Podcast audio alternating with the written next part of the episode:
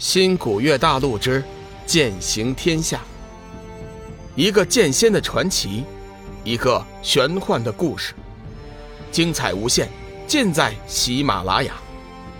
主播刘冲讲故事，欢迎您的订阅。第二百九十四集，劫云降临。龙宇想了一下，说：“师尊。”如果你到了仙界，请你帮我留意几个人的动静：上清尊神、莲花仙子、碧波仙子。黄极真君惊道：“这几个人，想必都是仙界极有地位之仙。你是怎么知道的？”弟子也是受人之托，一是送东西，一个是问话。师尊只管帮我打听一下他们的消息，别的事情不必理会。等我上去以后。自有计较。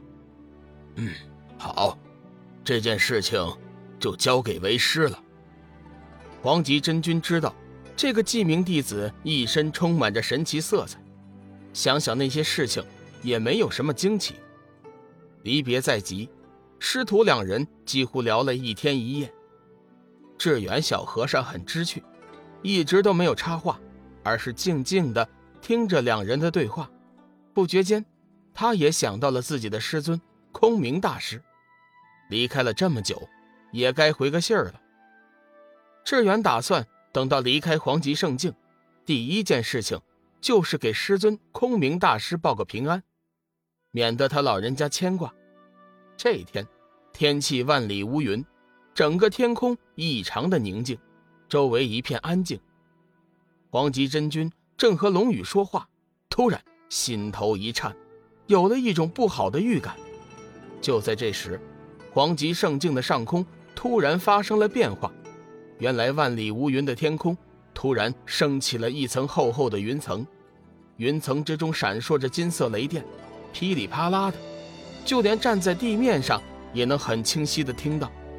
紫云真人和红罗仙子大惊失色，这是师尊的天劫。随后，两个人便急忙飞身进入了。黄极真君的修炼洞府，大声说：“师尊，天劫已经到了，不必惊慌，我已知晓。你们先行出去吧，记住，出去以后千万不能靠近洞府十丈，否则很有可能会被天劫所累。师尊，我想帮你共抗天劫。不用了。”有了你上次帮我炼制的渡厄神丹，为师渡劫只是一个时间的问题。你也随他们一起出去吧，记住，一定要在十丈之远的距离。说完这句话，黄极真君便双目紧闭，不再理会众人。此时，众人也感应到了头顶那惊人的压力，急忙飞身而出，按照黄极真君的嘱咐，后退了十丈之远。远远的凝望那边的情景，黄极真君不想自己修炼的洞府被毁，想了一下，还是走了出来，双腿盘踞，悬浮于半空，准备迎接天劫的考验。此时，半空的劫云已经完全成型，闪电雷电之声震得连大地都在颤抖，即使是远在十丈之外的龙宇四人，也是心有余悸，尤其是红罗仙子。看着那天空的劫云，心灵不由得一阵恐惧。以前对天劫的认识，只是听说，如此真实的观看，还是头一次。没有想到，真正的天劫之威是如此的令人恐惧。光是这份气势，就已经叫红罗仙子全身无力了。感受到红罗仙子的恐惧，紫云真人伸手将她拉进了怀里，全身升起一道青色的光照。将两人笼罩了起来，红罗仙子顿时感觉舒服多了。志远见状，也撑起了一道佛家护罩，抵抗天劫的威势。龙宇则是一身黑气环绕，双眼则冷冷地看着那半空中的劫云，似乎是在想着什么。志远突然问道：“老大，你可知道天劫是怎么回事啊？”龙宇想了一下，说：“这个。”我也不太清楚，应该就是仙界降下的考验吧。紫云真人插嘴说：“关于天劫这件事情，我倒是知道一些。”志远和龙宇顿时来了兴趣。请问紫云师兄，能为我们说说吗？龙宇从开始就确定了不能修炼真元，所以一直对渡劫之事并不关心。志远则是一个大条，为人一心只知修炼，别的事情一概不知。紫云真人想了一下，说：“首先，我要更正一点你们以前的认识。实际上，修真者渡劫所遭受的天劫，并不是仙界所降。啊，不是仙界，那能是谁呀？哈哈哈哈！你先别急，听我说完你就知道了。”根据上古流传下来的秘籍中记载，说天劫乃是上天降下的刑罚。上天造物，生老病死，六道轮回，这原本是一件很正常的事情。但是人类乃万物之灵长，最终找到了开启潜能的方法，也就是修真。修真追求的是力量，追求的是天道，跳出三界，不在五行，不入轮回。是以为逆天，所以上天要降下刑罚，此乃天意，并非仙界所能控制得了的。一般来说，劫分九重，重重艰难。不过渡劫之人不同，所受的劫难也是不同的。就我知道的来说呢，有人只需要三重天劫即可结束，有人需要六重，但是还有人却需要九重全受。哦，莫非天劫还有人掌控的？否则怎么会有轻重之分呢？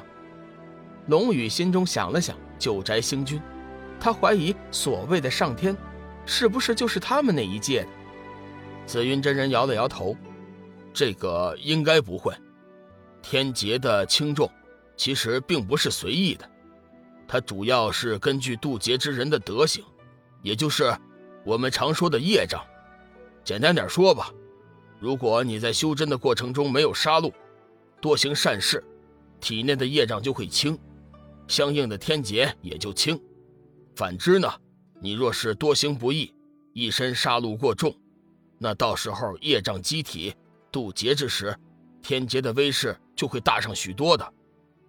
啊，那按照前辈所说，那我们修佛之人的天劫威力，岂不是比道门轻一些呢？不错。确实如此，紫云真人点了点头。佛门注重修心，看破红尘，慈悲为怀，不造杀戮，身上业障极轻，度过天劫的几率确实要比道门修真大一些。嗯，那如此说来，那大家岂不是都选择了修佛？但是实际上修道的人总是比修佛的人多呀，这又是怎么回事啊？哈哈，呃，这个其实很容易解释。修佛者虽然度过天劫的几率很大，但是实际上修炼过程中忌讳很多，况且其过程也是十分的艰辛。